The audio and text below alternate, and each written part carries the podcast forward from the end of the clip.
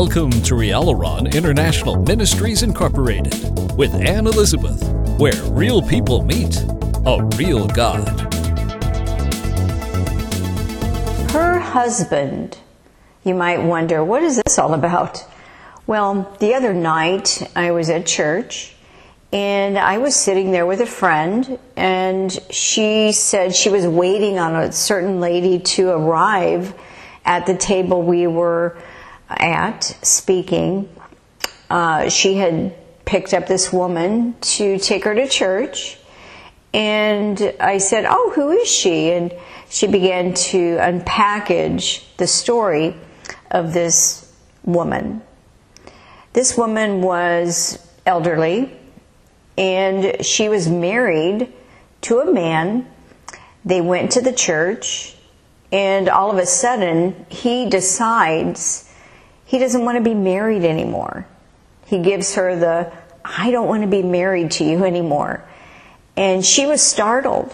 She was shaken up. She was in shock, as any woman would be when her husband that stood at the altar in front of all the witnesses and vowed with his own mouth before Almighty God and everyone within the church congregation that he would love her and be loyal to her till death do him part.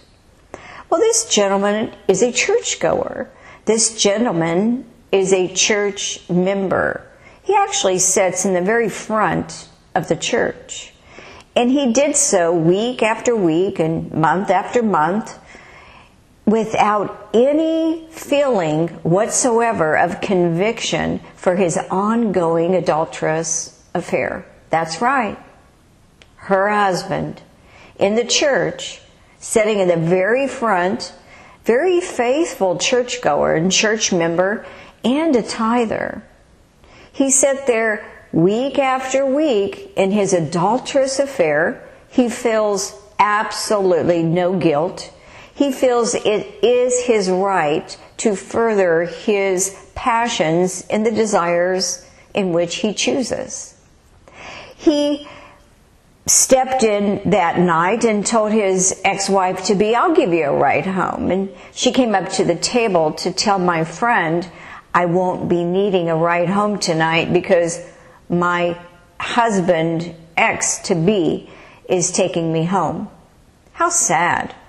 When I looked upon this woman, I could tell she had been on earth for quite a bit of time.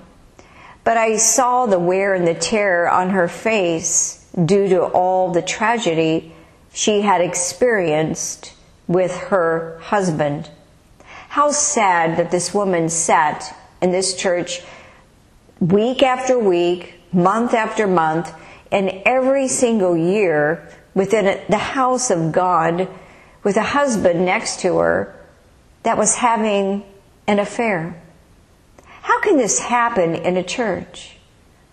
How can someone sit in a church week after week in the very front of the church, looking straight up at the pastor, listening to every word that proceeded out of his mouth on a weekly, monthly, annual basis and continue in his ongoing iniquity. How could this happen? Well, let me tell you how this happens. There is absolutely no conviction of sin going on. There is no fear of God. There is no full message coming from the pulpit about the goodness and severity of Almighty God. The Bible clearly states in Romans 11:22 that knowing both the goodness and severity of God, we persuade men. Paul says, knowing the terror of the Lord, we persuade men. You know, the sword, which is Christ. He said, I didn't come to bring peace, meaning peace between sinners. He said, I came to bring a sword. I will divide the righteous from the wicked. I will divide the wheat from the chaff. I will divide. I am a God of division. I will divide the light from the dark.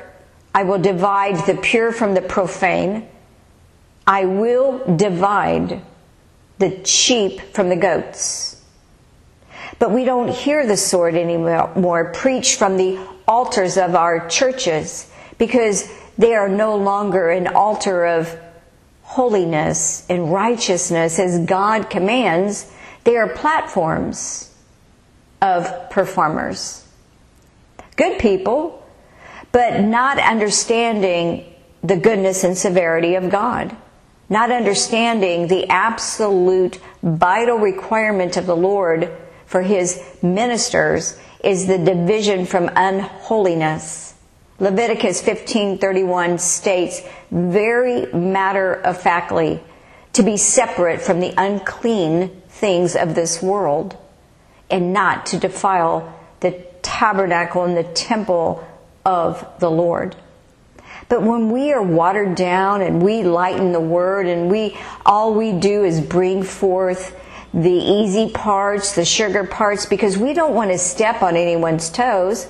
We don't want to run out the church members that pay for the building and all the pastoral staff's wages. We're more concerned about numbers than we are the God that consumes us by fire, Almighty God. It says God is a consuming fire, and we are to fear the Lord. Jesus Christ commands, fear him, which after he has killed the body can throw you into hell. That place on the altar of the church needs to be holy and without mixture from the world. If you're going to be a friend of the world, you will be an enemy of God. And God consumes his enemies with fire that proceeds out of his mouth. He is the same yesterday, today, and forever. He is a God of love, but He's also a God of wrath. You know, there are people descending into the eternal abyss underneath the ground that you're standing on. At 107 per minute, people are flying into forever. The stats are one out of a thousand goes up. How sickening because why is this? How how can a man sit in church as a, an adulterer and others sit in church and one minute they're in your class and the next minute they're dancing the night away on a cruise ship and you see their pictures on the internet where people are handing them liquor and they look trashed underneath that vice. How can, how can this happen? Because the sword of the Lord has been stolen. The full message of God has been erased for a happier gospel, for a more friendly seeking gospel, to keep everyone appeased and fed their flesh. We are placed by God as administrators of the gospel by Jesus Christ in Ephesians 4, verse 11, to benefit humanity by speaking the truth in love and giving them proper direction, inspiration, and education for their well being. But we've replaced the Lord and we have set upon the throne and we divvy out God's work the way we choose to. And this is what's happened in the church as a whole internationally. The culture tells us the condition of the church altar. Let me say that again. The culture reflects the church altar. The altars need to come down and repent before the Lord and rebuild in righteousness, or they will be devoured by the Lord. In the book of Revelation 1, 2, and 3, Jesus talks about how he tours the churches and he speaks to the leaders and he lets them know what is good and what is bad. And he gives them space to repent and realign. But after they ignore him, judgment hits. And it is not good. And so we need to come back to the Word of God, the Bible, for that's who Jesus is. He is the Word. Revelation 19:13 states, He wears a vesture dipped in blood, and his name is called the Word of God. Jeremiah 23 29 reads, Is not my word like as a fire, says the Lord, and like a hammer that breaks the rock in pieces? Do we ever hear God's word coming forth from the altar with a living sacrifice, that it comes forth like a sword, sharper than a two edged sword, full of fire? That word fire in the Hebrew language is esh, meaning flames, supernatural fire, the fire of an altar. Say altar. We need to get back to making the stage an altar. We need to come off of performing and become holy Without holiness, no one will see the Lord, especially the watered down, mixed preachers all over the earth. Let's read this again. Jeremiah 23 29 is not my word, says the Lord, like as a fire and like a hammer that breaks, breaks the rock in pieces. 2 Timothy 2:19 reads, "Nevertheless, the foundation of God stands sure, the very beginning of the Word of God. It has this seal The Lord knows them that are His. And let everyone that names the name of Christ, I'm a Christian, depart from iniquity. Jesus came to save us from our sin. But we never, we never talk about that on the altars anymore. We never talk about that full of the Holy Spirit, but when the Holy Spirit comes in the book of John, chapter 16, beginning in verse 7, it says, When the Holy Spirit comes, he will speak of sin, of righteousness, and of judgment. Do we want the fullness of the Holy Spirit? He will cleanse us from our sins so he doesn't have to say, Depart from me, you who work iniquity. Let everyone that names the name of Christ, I'm a Christian, I'm a Christian, depart from iniquity. It's not all about entertaining the church. It's not all about making everyone comfortable. It's about pleasing the one that has called you to service, and his name is Jesus. Jesus wants his church back. Jesus wants the altar. Jesus wants the servant on the altar because Jesus wants the souls before the one on the altar. Not just for a week or a month, but for eternity. Our salvation, our entrance into the kingdom does not assure us eternal life unless we endure until the end. Matthew 24 13 says, Those who endure until the end shall be saved. But if we let go of faith and draw back, we will draw back into perdition. Paul says, After I have preached to the multitude, I keep my body under, I beat my body daily, bringing it into submission, so that after I preached, I do not fall away and become a cast away. Amos 9:10 is very clear as it reads the following: All the sinners of my people, God is speaking to us. Why is God speaking so directly? Because God doesn't want to lose you. John 6:39. Jesus says, "I do not want to lose one that the Father has given me." Why would Jesus say that if that wasn't possible?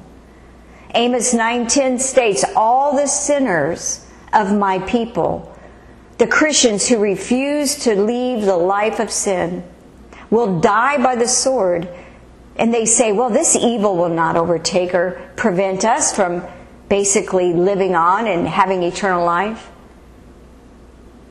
Unless we come back to the Word, the pure Word, and read it for ourselves and believe everything it says, And we need to go back to the Word, go back to Christ, go back to Jesus. We will be washed away in the sea of fire along with the deceived, both the world and the professing Christians that fell away as a foolish virgin, according to the Bible. Matthew chapter 7, beginning in verse 21, reads as follows Not everyone that says unto me, Lord, Lord, shall enter into the kingdom of heaven, but he that does the will of my Father which is in heaven. That's a huge statement. Are we doing the will of God on a daily basis? Well, I don't know if we are. I didn't either 22 years ago before I was sucked into hell beneath this earth. And to my terror, I found myself within a cage. I found myself as a prisoner of sin inside of a jail cell with bars in front of me and dirt all around me, and it smelled horrifying, and bats flying above my head. And Jesus said this the spirits that deceived Eve live here. I was terrorized. And then I was taken around into different places within this location. And Christ said to me, Hosea 4 6, He said, My people are destroyed for lack of knowledge. Annie, who's your favorite preacher? He asked me. He said, I need to be your favorite preacher. I am the Word. I am Jesus. Pick up the Bible and eat it and do what it says, and I will be with you and help you every single day. It's been 22 years ago. Let's read this again. Matthew chapter 7, beginning in verse 21. Not everyone that says unto me, Lord, Lord, shall enter into the kingdom of heaven, but he that does the will of my Father, which is in heaven. And I think about her husband that's committing adultery in the church. Doesn't feel any conviction, isn't bothered by his sin, but goes on about in, in to fulfill the passions and lusts of his flesh that he never crucified, not knowing that adulterers will not inherit the kingdom of heaven. He will not inherit it. It's all the way through the Bible. Many will say to me in that day, Lord, Lord, have we not prophesied in thy name and in thy name have cast out devils? And in thy name done many wonderful works. I mean, yes, I was her husband.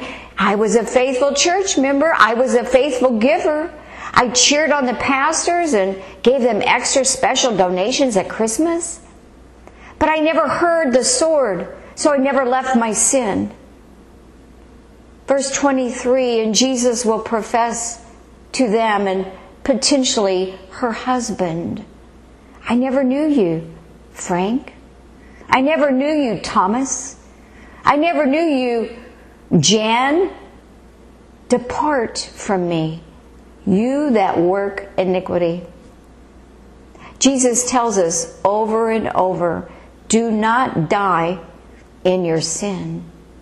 We must come clean before God as He desires all of us to come clean and to wash us in the blood and remove our sin. Because if we don't have our sins removed in the blood, we will be removed from the presence of God forever in a place called hell and then onto the lake of fire where we will be consumed and tormented for all eternity. Pray with me. Father God, I confess I am a sinner. I am a Christian sinner that didn't know I was to leave my life of sin. I've been sinning all these years and I've been in church all these years, but I never heard the truth from the stage because the altar was stolen by the sin of the preacher. And so, Father God, I come clean to you today and I ask you to forgive me of all of my sin against you. And I promise you, I will get a Bible and I will begin reading every single word of it and believing every single word of it. And I ask you to baptize me in the Holy Ghost and give me the power to be a successful Christian as I say no to the devil and yes to you on a daily basis. Write my name in the Lamb's Book of Life. And Father God, right now I pray over my name in that book that it will never be erased as the book of Revelation tells me. That if I lighten the Word of God, God will erase my name from the book of life. And I will spend forever in the ongoing torturous place called the eternal lake of fire. In Jesus' name, amen. And I thank you, Father, that you forgive me willingly, lovingly, as I've come to your feet, as you have requested, and you say, Very good. And you wash away my sins.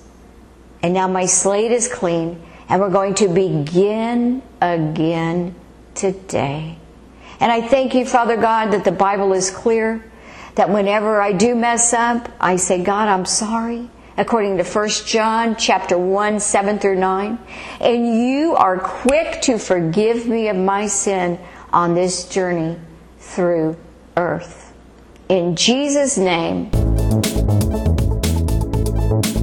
Rialaron International Ministries Incorporated appreciates all of its faithful covenant partners and wishes each and every one of you a beautiful life with Jesus. Please visit Rialaron today at www.rialaron.org.